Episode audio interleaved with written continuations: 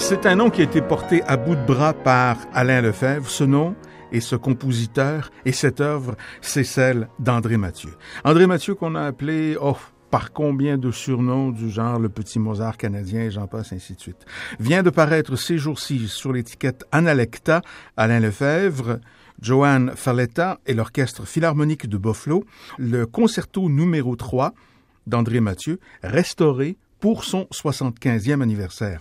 Alain Lefebvre est mon invité aujourd'hui. Salut Alain. Bonjour. D'abord et avant tout, bravo, c'est magnifique, mais je disais, c'est une œuvre que tu as portée à bout de bras, mais ça fait des années que tu portes du Mathieu à bout de bras comme ça. Ben oui, c'est-à-dire ça fait près de 40 ans que je travaille André Mathieu. Le concerto donc qui sort chez Analecta avec l'orchestre de Buffalo qu'on appelle le concerto numéro 3, c'est en réalité ce concerto de Québec que j'avais enregistré avec l'Orchestre symphonique de Québec. Mm-hmm.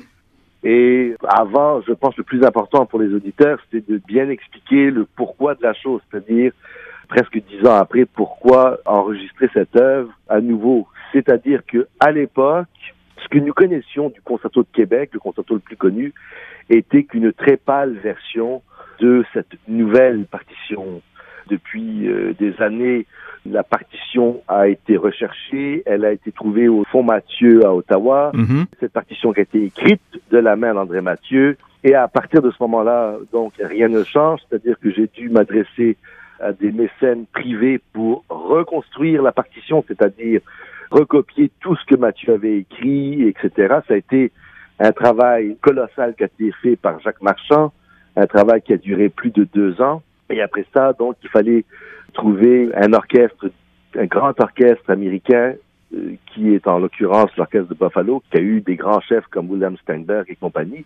Et là, c'est avec Joan Falletta. Mhm. Et si ma réponse est aussi longue, c'est parce que il m'est arrivé euh, il y a quelques jours de lire un article euh, écrit par un spécialiste. Enfin, ça, ça m'a un peu surpris qui finalement disait qu'il a écouté la première version et qu'il a écouté la nouvelle version et qu'il ne voyait pas trop trop l'intérêt. Et ce qui m'a surpris dans ça, c'est que comme tu le sais Raymond, il y a beaucoup beaucoup de gens qui se sont intéressés aux différentes versions Oui. de Chopin. On a crié au, au meurtre quand Fontana, l'élève de Chopin, transformait quelques petites notes dans les valses, ou quand on parle des différentes éditions des symphonies de Bruckner, il y a des fois cinq, six, sept mesures au gros qui changent. Et là, dans le concerto numéro 3, qui est donc une, nouvelle version, il y a plus de 27 000 notes différentes. Il y a 8 à 9 minutes de plus.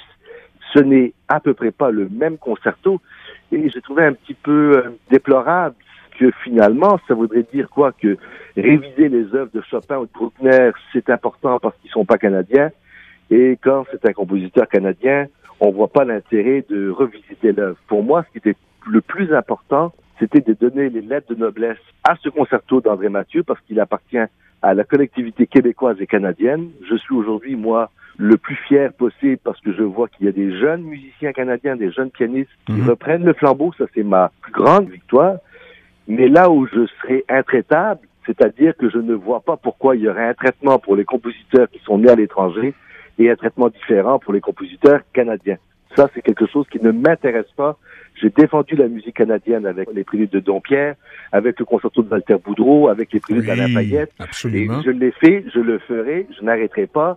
Et quand je vois que des gens puissent écrire de telles sottises, je m'en offusque. Oui, C'est dit. voilà.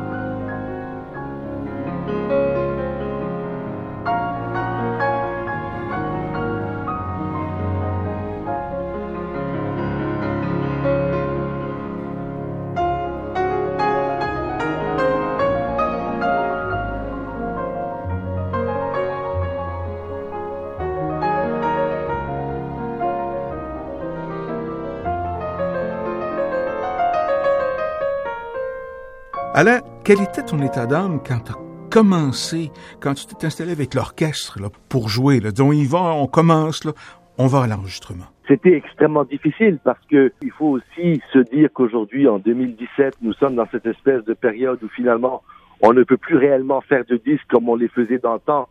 C'est-à-dire que il faut faire des disques qu'on dit euh, live. Donc, on enregistrait les concerts, etc. Donc, c'était un travail colossal. Je pense qu'il y avait une grande émotion de la part de l'orchestre de Buffalo. Il y avait une grande émotion de la part de John Faletta. Et moi, de mon côté, il y avait Raymond, il y avait à peu près 35 ans de travail ben oui. sans arrêt. Donc, j'étais très ému. Raymond, je n'ai jamais reçu d'aide de qui que ce soit, d'aucun palier de gouvernement. Les gens qui m'ont aidé pour que les partitions existent et pour que la musique survive étaient que des gens du privé. C'est sûr et certain que ça aurait été merveilleux d'avoir bon un peu d'aide, Maintenant, c'est fini, c'est fait. Maintenant, la musique de Mathieu est jouée partout dans le monde. C'est ça, Moi, j'ai joué dans 40 pays, que ce soit en Chine, en Angleterre, en Allemagne, à Berlin, à Paris, à Londres. C'est pour ça que je continuerai de défendre Mathieu et de ne pas laisser euh, n'importe qui dire n'importe quoi sur cette musique. On va paraphraser Mark Twain par rapport à ça quand il disait on t'a pas dit que c'était impossible, donc tu l'as fait. Écoute, ça a été, euh, ça a été, ça a été très, très, très difficile. Moi, je sais quand j'ai fait les préludes de François Dompierre, j'avais un compositeur qui était vivant. Donc François et moi, nous travaillons ensemble. Nous avons travaillé ensemble. Quand j'ai fait le concerto de Walter Boudreau, Walter est vivant et on travaille ensemble. Quand j'ai commencé Mathieu, écoutez, euh, les gens riaient un peu de ça. Les gens se moquaient d'André Mathieu. Aujourd'hui, Mathieu maintenant est célébré et euh, non seulement il est célébré, mais maintenant d'autres pianistes du Québec, du Canada jouent André Mathieu. Mhm. Et ça, encore une fois, c'est mon plus grand bonheur. Et c'est pour ça qu'aujourd'hui, je suis un petit peu moins euh, tolérant sur les insignifiances qui peuvent être écrites et qui devraient être vérifiées un petit peu à l'avance. Sauf qu'il faut prendre le temps de mettre le disque dans son lecteur et se laisser emporter. C'est envoûtant.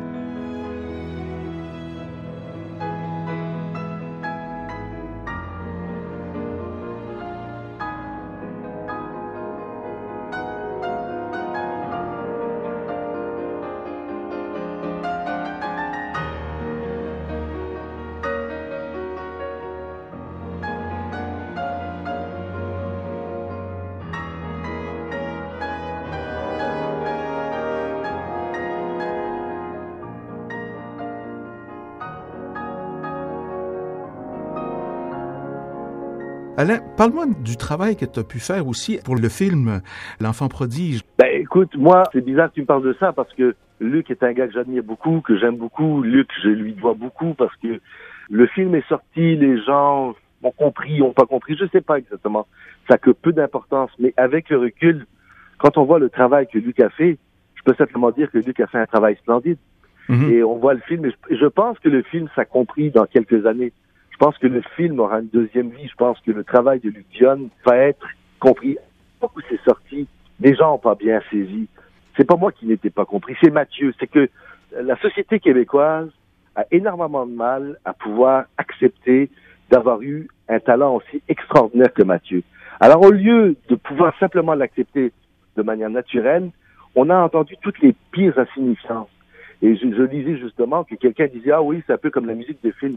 Mais voyons donc, mais voyons donc, quand on prend la musique de Camille Saint-Saëns, il y en a-tu pas de la cochonnerie dans sa musique? Quand on prend l'œuvre de Franz Liszt, il n'y a pas des pages qui sont niaiseuses à mourir? Quand on prend l'œuvre poétique de Victor Hugo, il n'y a pas des dizaines et des dizaines de pages qui sont plus qu'insignifiantes. Mais nous, au Québec, il fallait qu'on prenne Mathieu et il fallait qu'on le crucifie avant qu'il ait pu étendre ses ailes. Ça, c'est quelque chose qui, à mon avis, est un manque de maturité extraordinaire. Alors, Luc Dion a fait un film que moi, je dis aujourd'hui est splendide. Luc a fait un très beau film. Luc est un gars sensible. Et je pense que son film va être compris, mais ça va prendre un peu de temps. Peut-être que le disque avec le concerto numéro 3 va l'aider, ce ce film-là. Moi, quand j'ai vu passer qu'on faisait une entrevue ensemble, je me suis dit, il faut que le message qui soit passé soit pas le message d'un musicien qui essaye de devenir célèbre ou d'un musicien qui essaye de vendre un disque ou d'un musicien qui a quelques velléités d'être célèbre. Je m'en fous. Hmm. Ce que je veux, ce que je veux, c'est que les gens, que les Québécois, que les Canadiens écoutent ce concerto et que ces gens-là se rappellent que le Carnegie Hall s'est levé, a fait une ovation à Mathieu, que Berlin a fait une ovation à Mathieu, que Paris, que Londres, que Shanghai, que Beijing, que 60 des plus grandes villes du monde ont pleuré à Mathieu. Les champions de patinage artistique ont patiné au Japon sur la musique de Mathieu. Le monde entier est ému par cette musique et nous avons encore des gens qui euh, écrivotent des tataseries, des niaiseries sans les vérifier. À mon avis, c'est un peu gênant et je pense qu'il faudrait avoir, comme on dit, se garder une petite gêne. Alain Lefebvre avec Joan Faletta, l'orchestre philharmonique de Buffalo sur étiquette Analecta, vous en aurez du bonheur plein les oreilles jusqu'au cœur et à l'âme. Concerto numéro 3 d'André Mathieu, revu, retrouvé, joué avec tendresse, passion, bonheur, fougue. Alain Lefebvre, un immense merci. Merci Raymond, c'est un grand bonheur.